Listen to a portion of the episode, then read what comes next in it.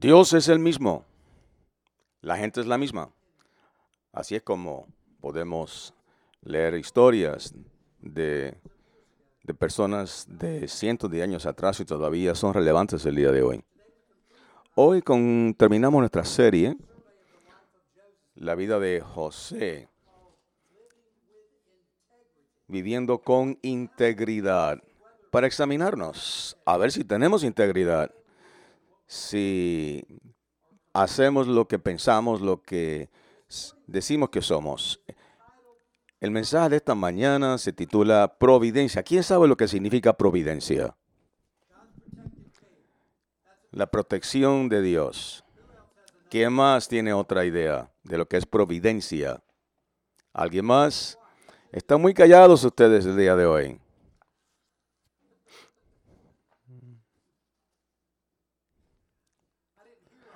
No, no todo eso. Por favor, repítalo. Eventos que ocurren con un propósito.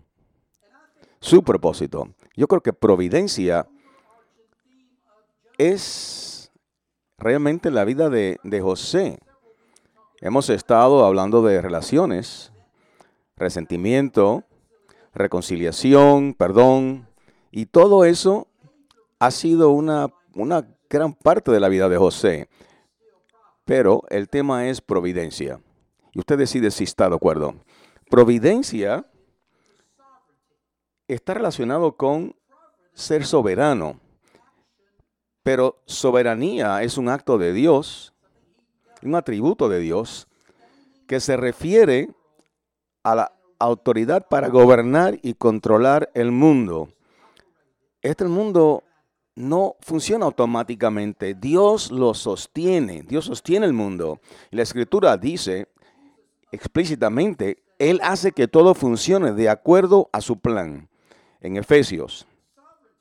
Pero soberanía es un atributo de Dios que se refiere a su autoridad para gobernar y controlar el mundo. Así que los dos son similares, pero puede verlo de esta forma. Providencia es la forma en que las cosas trabajan en nuestras vidas y en nuestro mundo. Soberanía es algo que Él es en su posesión. La providencia es algo que Él hace, que Él practica. El tema que he escogido hoy de Si no lo has eh, seleccionado y no lo has mirado ya. Él hace que todo funcione de acuerdo a su plan. Efesios 1:11. ¿Usted cree en eso? Cuidado, porque hay implicaciones. Vimos que Dios hizo su voluntad a través de la vida de José y también lo hace a través de la nuestra. ¿Usted recuerda la historia Vamos a volar sobre toda la vida de José. Y solamente vamos a leer algunos de los pasajes, vamos a resumir otros para traerlo al día, ponerlo al día. Usted recuerda que José creció en una familia disfuncional. Había, había una rivalidad muy intensa entre los hermanos. Había hasta resentimiento entre los hermanos. Había favoritismo. El padre que resultó en rabia, resentimiento. Y José parece como que estaba indiferente a eso. Y parece que el padre Jacob escogiera a José que provocaba resentimiento en los otros, que hubiese escogido a José para, para mirar a los otros, para estar a cargo de los otros.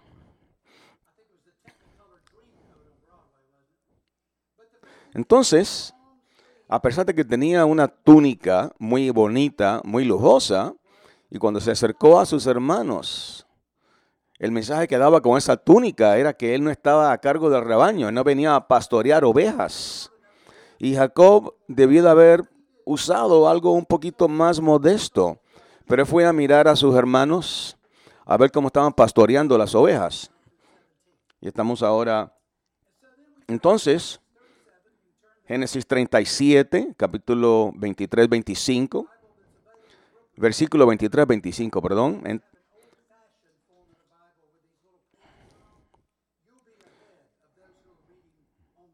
Pero vamos a estar en Génesis 37, 23 al 25.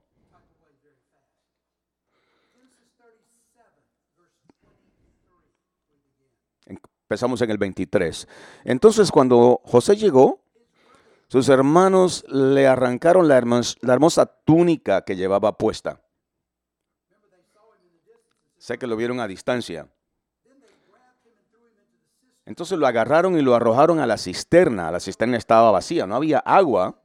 Entonces, justo cuando se sentaban a comer, miraron hacia arriba y vieron una caravana de camellos en la distancia que venía hacia ellos.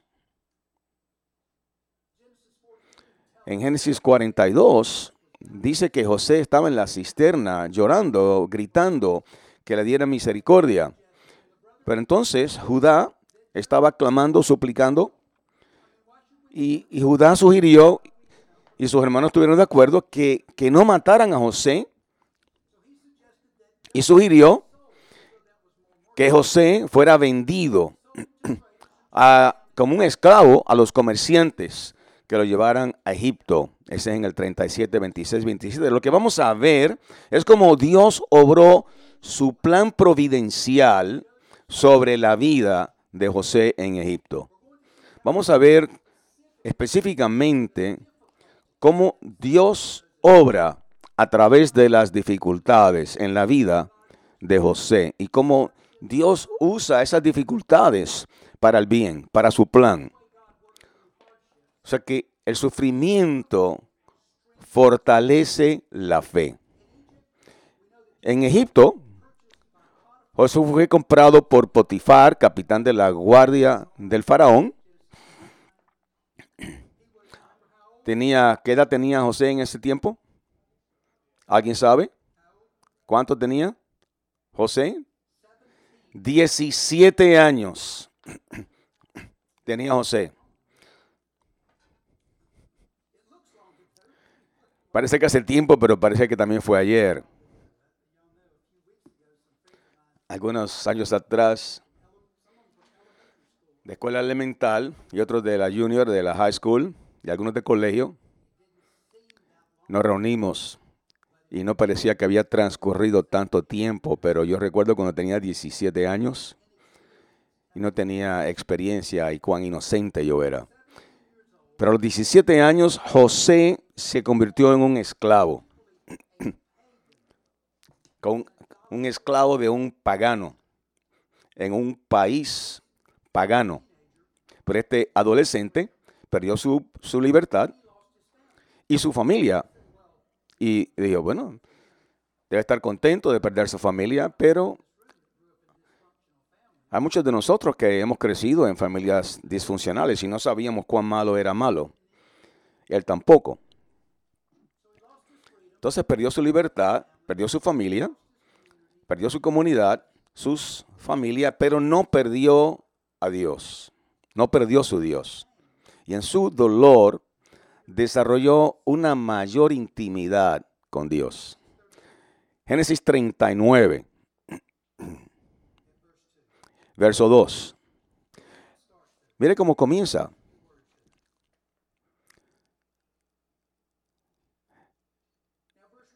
El verso 1 que fue llevado a José. Pero Dios quiere que sepamos en el principio que a pesar de que ahora está vendido en esclavitud, el Lord, el Señor estaba todavía con José. Porque muchas veces pensamos que la presencia de Dios por las circunstancias, y mis circunstancias no son las que yo deseo, por definición, eso significa que Dios me abandonó. Pero Dios quiere que entendamos que eso no es lo que significa. El Señor estaba con José. ¿Y José lo sabía? ¿Lo sabía José? Sí, yo pienso que sí, que lo sabía. Así que tuvo éxito en todo lo que hizo mientras servía en la casa de su amo egipcio. Potifar notó esto y se dio cuenta de que el Señor estaba con José. ¿Cómo lo vio? ¿Qué vio él? Él lo vio en sus acciones, quizás en su forma de ser. Este es un, hebreo esclavo en Egipto y hay algo sobre él en su comportamiento que Potifar pudo reconocer y reveló la presencia de Dios en, un hombre que, no, cree en Dios. Y podía entender que era el Dios de José que le estaba dando éxito en todo lo que hacía. En el verso 4, esto agradó a Potifar, por lo que pronto hizo de José su asistente personal, lo puso a cargo de toda su casa, de todo su, lo que poseía. Desde el día en que José fue puesto a cargo de la casa y la propiedad de su amo, el Señor comenzó a bendecir la casa de Potifar por causa de José. Pero con el propósito de quién? El propósito de Dios.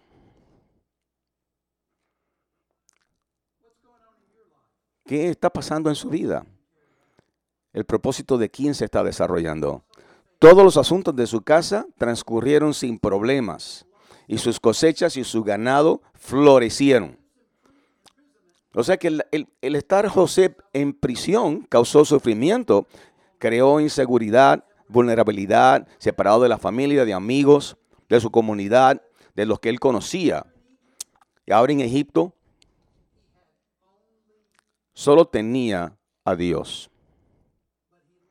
Pero aprendió que Dios es suficiente. ¿Alguien aquí ha aprendido que Dios es suficiente? ¿Cómo usted describiría a, a José el adolescente? arrogante, ¿sí? ¿Qué más? Algunos sinónimos, egocéntrico, quizá narcisista, pero inocente. Probablemente no sabía cuán arrogante él verdaderamente era. ¿Conoce usted a alguien de esa forma, arrogante, si no sabe que es arrogante?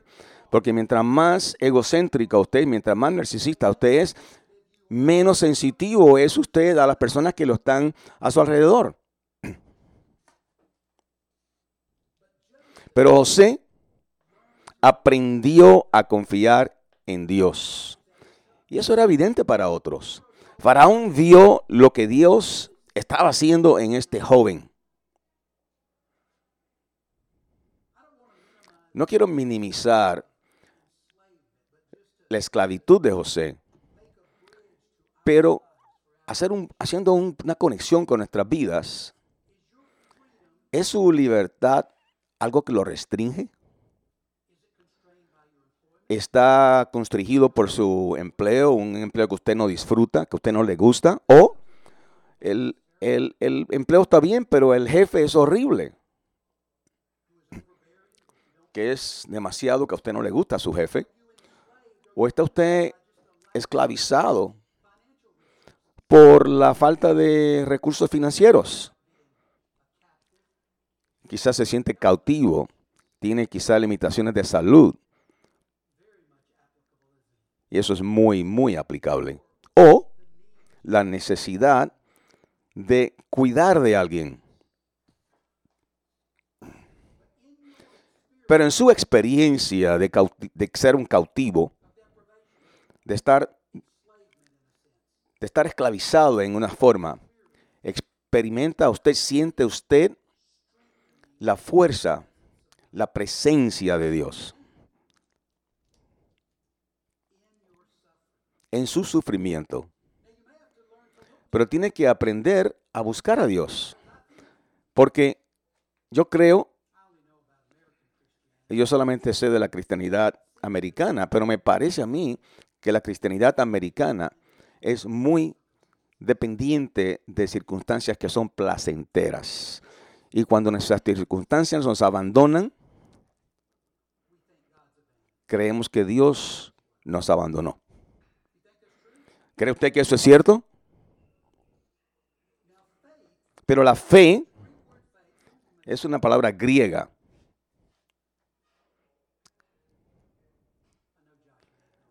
¿Alguien la, ¿Alguien la sabe? Fe es una traducción de pistuo, pero hay otras palabras en inglés que pueden ser traducidas. ¿Sabe usted alguna de ellas?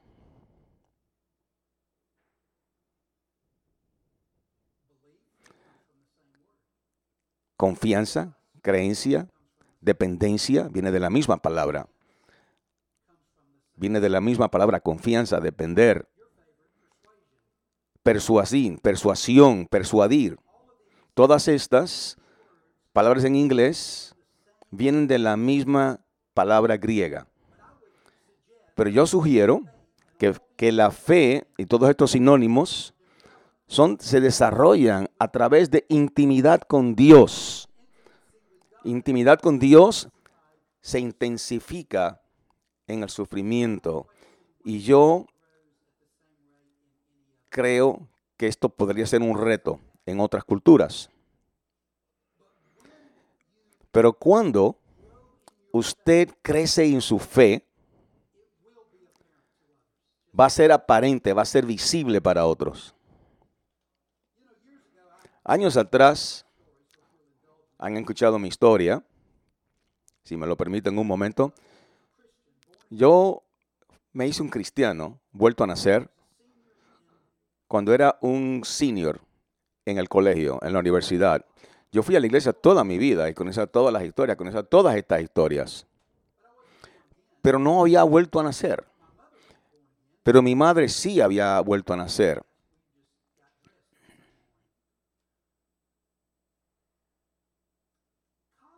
El colegio, la universidad, no fue difícil para mí, si me permiten. Tenía una concentración, mis buenas calificaciones. Pero lo que pasó es que desarrollé, no tenía hábitos de estudio y no aprendí mucho. Así que me, me moví de la universidad a la escuela de, de leyes y no era la misma situación. Entonces, en la escuela de leyes, descubrí cuán disfuncional era mi familia. Entonces, me estaba sintiendo una presión tremenda, me estaba sintiendo solo por, por la me sentía oprimido por la carga de, de estudios, pero yo estaba, estaba realmente, era difícil mantenerme al tiempo, mantenerme en mis estudios. Y entonces llamé a Dios. Nunca había estado en un lugar académico o en ningún otro lugar en que había estado que necesitara una gran dependencia y aprendí a llamar a Dios. Quizás eso le suena tonto a usted, pero llamar a Dios por sus estudios, eso es tonto. Entonces yo estaba preocupado de que no lo iba, no lo iba a hacer, que me estaba apartando, que me estaba alejando. Pero llamar a Dios todos los días era algo que me sostenía. Y yo recuerdo, y recuerdo que en este mundo vas a tener problemas. Otra forma en que Dios usa las dificultades para desarrollar destrezas. Y José desarrolló muchas destrezas. Y estaba haciendo muy bien hasta que llamó la atención de esta mujer. Y la esposa de Potifar trató de seducir a José y él la rechazó. Y resultó en que ella lo acusó de que este hombre joven trató de violarla. Eso no, no le gustó mucho a Potifar. En el verso 19. Potifar se enfureció cuando escuchó la historia de su esposa sobre cómo la había tratado José. Así que tomó a José y lo arrojó a la cárcel donde estaban los presos del rey. Y allí se quedó. Pero el Señor estaba con José en la prisión y le mostró su amor fiel. Eso es una palabra hebrea. Hesed, que puede ser traducida como devoción constante, favor inagotable. Y estaba basado en una relación anterior. Entonces, esto está demostrando la consistencia de Dios que ha decidido amarnos en toda situación en que nos encontremos. Entonces, Potifar estaba haciendo muy bien en la casa de Potifar, pero ahora está en la prisión. Pero Dios está allí también, en las buenas y en las malas. Y el Señor puso a José en el favorito del director de la prisión. Otra vez, Dios hará que otros noten su actitud. Si usted está en un sitio difícil en el trabajo y usted lo está haciendo, lo está está trabajando en fe y no está en una esquina quejándose, otra gente lo va a notar y se van a interesar en su motivación. En el verso 22, al poco tiempo, no sabemos cuánto, el alcaide puso a José a cargo de todos los demás prisioneros y de todo lo que sucedía en la prisión. El mayordomo no tuvo más preocupaciones porque José se ocupaba de todo. El Señor estaba con él e hizo que todo lo que hacía tuviera éxito. Así es como José llamó al Señor, clamó por el Señor. Vemos el poder de la presencia del Señor. Ahora mismo, si usted está sufrimiento, si usted está sufriendo, ¿está usted, siente la presencia del Señor? ¿Entiende usted que intimidad significa, lo que significa esa intimidad con Dios?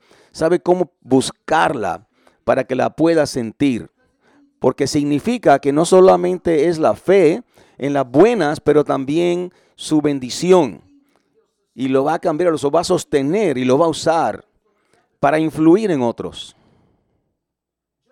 José dominó el manejo de la casa de Potifar.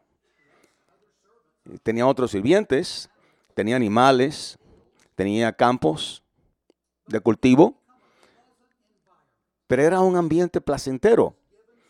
Él le dieron alguna libertad limitada. Entonces Dios dijo, ahora es tiempo de otra lección. Ahora tenía que aprender a manejar sus destrezas de administración en la prisión, sin libertad, en un ambiente difícil, pero otra vez ayudado por Dios. ¿Qué? ¿Quién determina lo que usted hace con su vida? ¿Sus circunstancias o la presencia de Dios?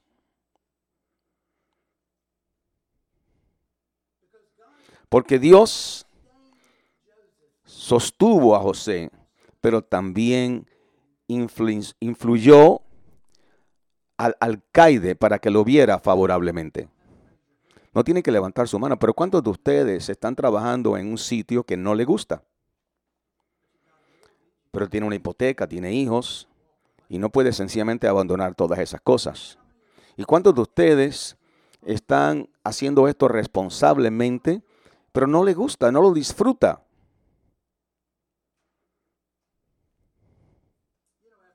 Después de dejar la abogacía, trabajó durante seis años en dos iglesias. Y entonces fui a seminario. Salí del seminario y trabajé cuatro años en Moorhead, Texas. Pero en esos lugares yo no, yo no era un pastor, yo era un administrador.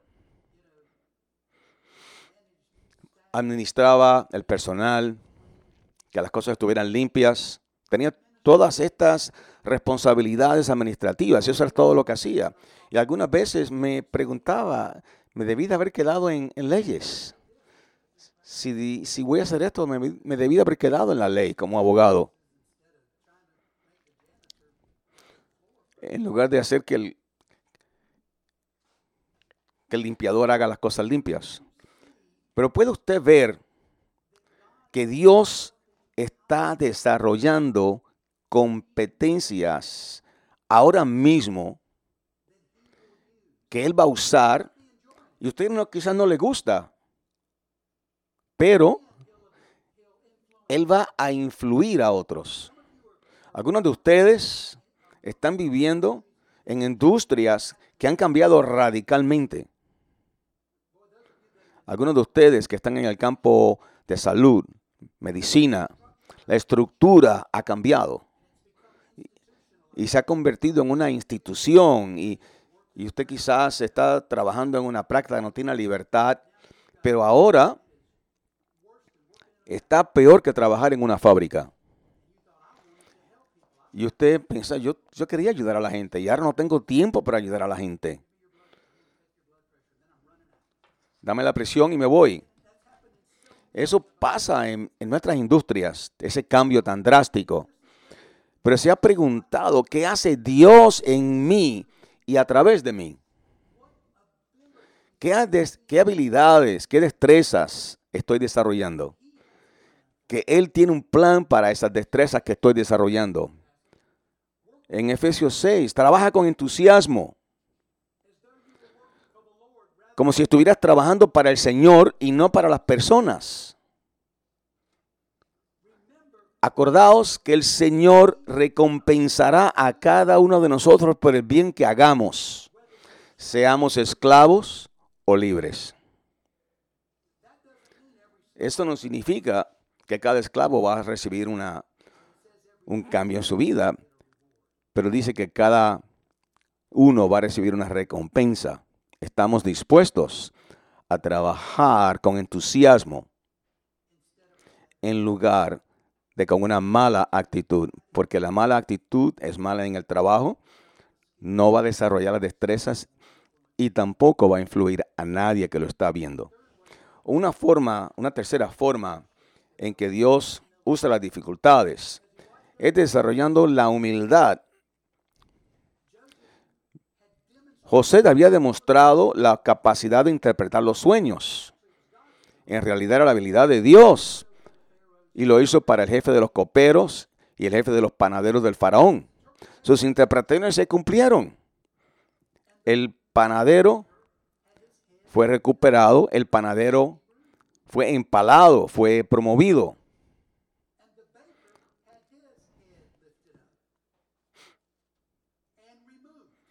Y fue también sacado de allí. Pero yo pienso que José se, puso débil. Porque le dijo al copero, cuando te salgas de esta prisión, recuérdame. Porque yo no merezco estar aquí, yo no hice nada malo. Así que por favor, dile algo bueno al faraón, al rey, para que yo también pueda ser puesto en libertad. En el verso 23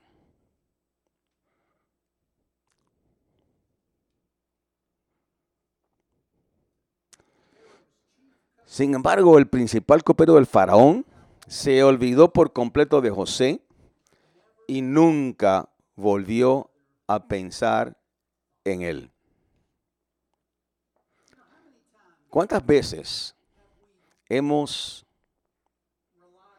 confiado en personas para sacarnos de la prisión, para proveer un aumento, este tipo me debe un favor, este tipo es mi amigo, esta persona, yo hice algo por ello. Y esta persona me va a ayudar en alguna forma. Entonces, estamos confiando en gente eh, que vemos y tocamos porque Dios es menos real. Y menos poderoso en nuestra mente. Que la gente alrededor nuestro. Pero estamos, vamos a ser decepcionados, humillados. Cuando José no ocurrió, nadie vino. Entonces, él se decepcionó y nosotros también. Pero si esa persona da resultado,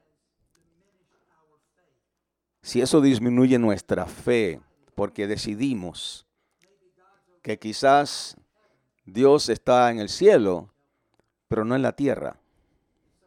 Entonces, buscamos a personas en posiciones para que nos hagan favores. Dos años después, el faraón fue perturbado por sueños que nadie podía explicar. Él trajo magos y muchas personas, pero nadie podía explicar el sueño. Entonces el copero, no creo que se olvidó de José, pero ahora era su ventaja mencionar a José, le contó al rey sobre José para que sacaran, lo sacaran de la prisión.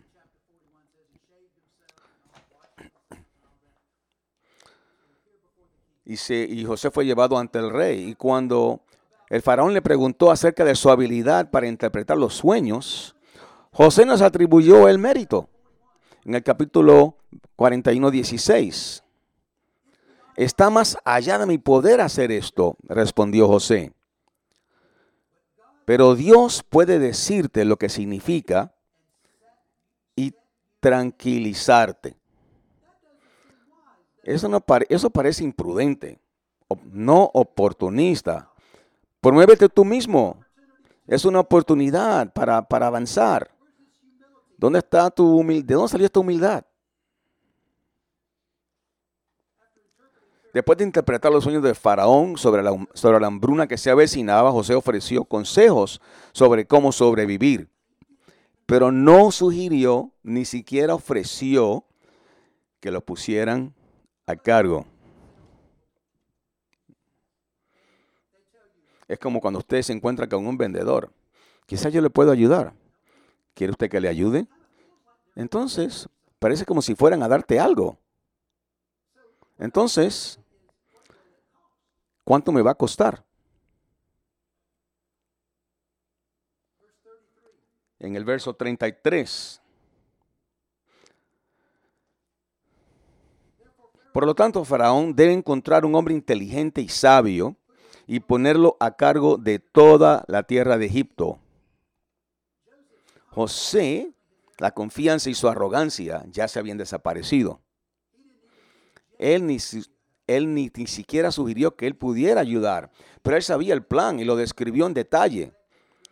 Hay que, hay que recoger, guardar una quinta parte de todos los cultivos, almacenarlos bajo vigilancia para poder sobrevivir la hambruna. En el 37, Faraón y sus oficiales recibieron bien las sugerencias de José. Así que Faraón preguntó a sus funcionarios, ¿podemos encontrar a alguien más como este hombre tan obviamente lleno del Espíritu de Dios? Entonces Faraón dijo a José, puesto que Dios te ha revelado el significado de los sueños, claramente nadie más es tan inteligente o sabio como tú. Y no era realmente José, era Dios. Tú estarás a cargo de mi corte y todo mi pueblo recibirá órdenes de ti. Solo yo sentado en mi trono tendré un rango superior al tuyo. Así que ahora, José a los 30 años, tantos años en prisión en la casa de Potifar, en todo ese tiempo, entre 17 y 30, ahora tiene 30 años y tiene gran un gran rango. Pero hay, hay algo que no fue mencionado en el, capítulo 43, en el verso 43, y lo que dice es que los egipcios detestaban a los hebreos, y un hebreo fue puesto a cargo.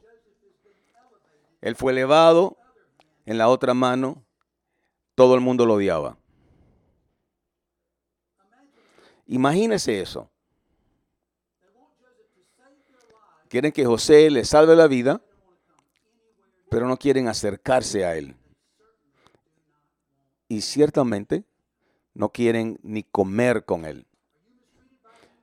¿Está usted siendo maltratado por alguien en un empleo? no lo respetan, no lo, no lo consideran, no es invitado, no es incluido. Bienvenido al mundo de José. Y aún así, en, en medio de todo este ambiente, todas estas dificultades, él podía discernir lo que Dios hacía en él para que lo hiciera a través de él. El orgullo nos impide ser guiados por Dios. ¿Sabe eso? ¿Hay excepciones a eso? No, no hay ninguna. El orgullo se interpone entre nosotros y Dios. No nos permite escuchar a Dios, ser dirigidos por Dios. Y algunas veces en algunos de nosotros, Dios tiene que romper ese orgullo para que entonces queramos oír y podamos oír. ¿Alguien recuerda el día que Dios destruyó su orgullo? Que usted, usted creía que usted estaba seguro en su empleo y lo perdió. ¿Cuántos de nosotros hemos perdido empleos, relaciones, hemos perdido situaciones que nunca pensamos sean posibles? Y en ese momento de, devastación, escuchamos la voz de Dios.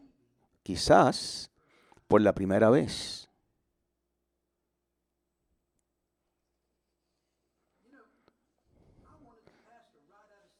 Yo quería pastorear cuando salí del seminario. Yo estaba bien educado. Yo voy a ser pastor de una iglesia. Usted, usted se sorprendería de las iglesias que me rechazaron. Una en Greenville. No, no tú.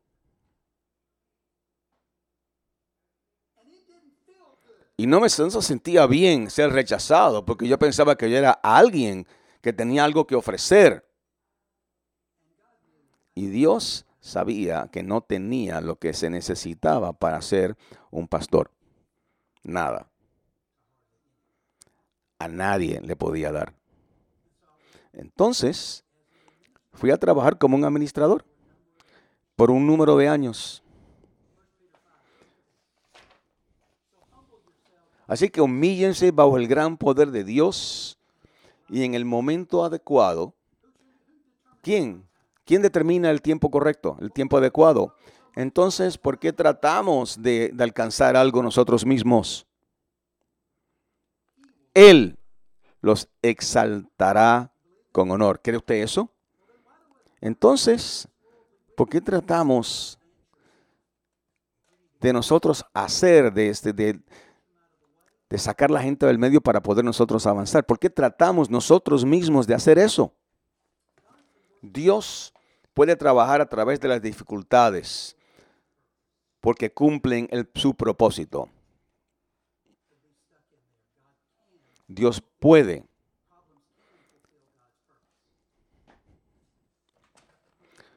Capítulo 45.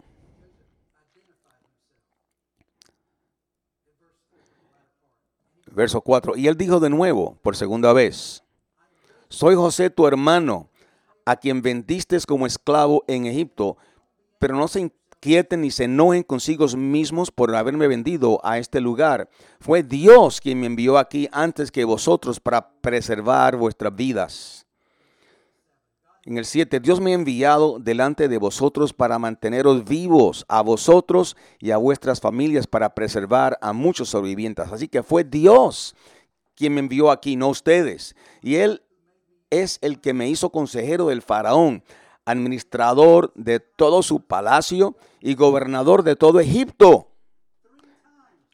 Tres veces dijeron que el propósito de Dios fue el responsable de enviarlo a Egipto. ¿Hay alguno de ustedes que está en Egipto hoy? ¿Conoce usted que Dios es responsable de ese dolor? Dios lo es. El dolor y los problemas de José, desde la esclavitud a los 17 años hasta la promoción a los 30 años, impulsaron el plan de Dios. Cuando lo leemos, parece como que pasamos por encima de eso sin darnos cuenta. Y les resultó muy bonito, pero tengo que recordar que él resentía, él resentía lo que tenía. En otro verso decía que todos eran pastores y él no quería ser un pastor. Y sencillamente en todo eso, los, los, los egipcios lo despreciaban porque él era hebreo.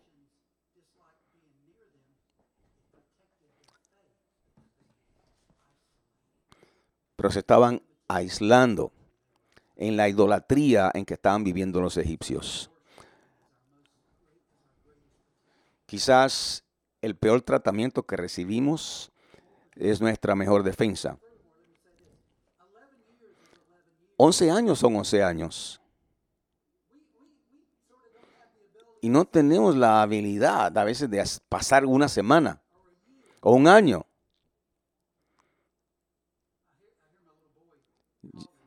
Yo con mi niño llorando y está en, en un yeso por ocho semanas. podemos sufrir? ¿Somos capaces de sufrir? 11 años no es un tiempo corto. Y aún así Dios lo usó todo el tiempo. Entonces, donde quiera que usted esté ahora mismo en un empleo, en una, en una situación de empleo, Dios está con usted ahora mismo.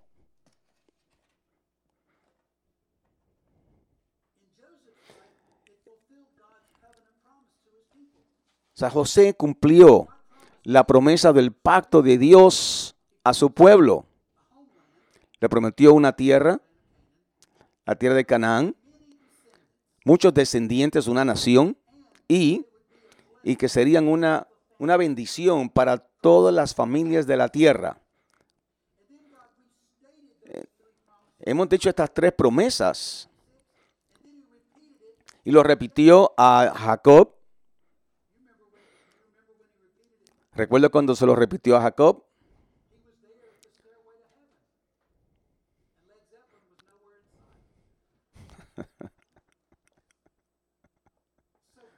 Dios prometió cuidar la tierra del Canaán, convertirla en una nación, darle su propio lugar para vivir, pero la, la hambruna ponía todo eso en peligro y hubiese roto la promesa del Señor. Y Dios le aseguró a Jacobo en el 46, 3, 4, yo soy Dios, el Dios de tu padre, dijo la voz. No temas descender a Egipto, porque allí haré de tu familia una gran nación. Iré contigo a Egipto y te traeré de regreso. Morirás en Egipto, pero José estará contigo para cerrar tus ojos. Jacob murió en Egipto a la edad de 147 años. 17 años después, pero fue enterrado en la, la, tierra prometida y estuvo allí, la dejó y ahora regresó después de muerto. Luego de la muerte de Jacob, los hermanos de José le temieron Así que le enviaron un mensaje a José, no se sentían seguros. Hubo otro cambio en ellos, en el capítulo 50, el verso 16. le mandaron este mensaje a José, antes de que tu padre muriera, nos instruyó que te dijéramos, por favor perdona a tus hermanos por el gran mal que cometieron a ti por su pecado al tratarte tan cruelmente. Así que nosotros, los siervos del Dios de tu Padre, te rogamos que perdones nuestro pecado. Esta es la primera vez que admitieron su pecado. Se lo habían admitido a ellos mismos, pero nunca se lo admitieron a José, no sabían que él hablaba hebreo. Esta es la primera vez que estaban hablando con José porque ya sabían que era José. Ellos sabían su pecado. Algunas veces Dios trae una, historia en un círculo, la vuelve a traer algunas veces. Cuando José recibió el mensaje, se derrumbó y lloró, porque admitieron sus pecados y se ofrecieron como esclavos. Pero José respondió, no me tengan miedo. Yo soy, soy yo Dios que puedo castigarles vosotros. Quisisteis hacerme daño, pero Dios lo encaminó todo a bien. O sea que Dios le dio el, el dolor, la dificultad. Él me trajo a esta posición para que pudiera salvar la vida de muchas personas. Entonces, ¿quién, ¿quiénes resultaron ser estos hermanos? ¿Quiénes eran? Esas son las doce tribus de Israel. Judá, que fue el que sugirió que fuera vendido, un o sea que fue, fue parte de la, de la herencia, fue parte de la raza de Jesús. ¿Cree usted entonces que eso es parte de su, de su vida? ¿Cree que Dios tiene un plan providencial para su vida? Un propósito para su dolor? Porque hay muchos días en que usted, y puede ser ahora mismo, preguntarle, ¿cree que Dios tiene un plan providencial para su vida? Y un propósito para su dolor. Oh, no contestaron ahora. ¿Y un propósito para su dolor? Usted tiene que entender esto, entender esto. Usted tiene que saber esto. Porque el día, el día, de la, del, el día del dolor, el día del sufrimiento, viene. O está aquí o viene. Pero yo no soy como los... Yo no soy parte de eso. Yo no estoy en la familia de Jesús? Oh sí, oh sí, usted lo es. Sí, usted lo es. Usted es un, esto es un hijo de Abraham. Usted es parte de la promesa de Dios. Usted es un hijo de Dios por fe, a través de ser adoptado. Entonces esto se derrama a todas las familias de la tierra. Si usted ofrece y lleva las buenas nuevas de Jesús. Si nosotros enseñamos la verdad del Evangelio, si nosotros influimos la vida cristiana, miren este día en, en el mundo y nos da toda indicación de que estamos sencillamente cuesta abajo. ¿Y sabe de dónde va a venir la preservación? ¿De dónde viene la bendición? Igual que José, Él lo va a hacer a través de nosotros. Él lo va a hacer a través de nosotros. Así que, ¿hará usted su parte? ¿Lo hará? ¿Pero qué si significa que va a sufrir? ¿Lo haría si usted va a sufrir? Y si usted va a sencillamente, tiene que, tiene que sacrificarse, si va a tener dificultades, que no va a ser, no va a seguir siendo lo que usted es hoy, va a perder estatus en nuestra cultura. No sé dónde va nuestra cultura, pero si seguimos donde vamos, viene un día de sufrimiento para todos. Quiero cerrar, terminar esta serie con un verso de Romanos 8, 28. Vamos a ponernos de pie y vamos a, vamos a decirlo. Si usted lo cree, si usted no lo cree, no lo diga. Y sabemos que Dios causa todo a que trabaje para el bien de todos los que aman a Dios y todo para su propósito para ellos. Dios, creemos, pero ayuda, ayúdanos para tu gloria. Padre, gracias por estas palabras. Señor, márcalo en nuestras vidas de lo que estás haciendo en nosotros para que podamos cooperar con tu plan. En el nombre de Dios, amén.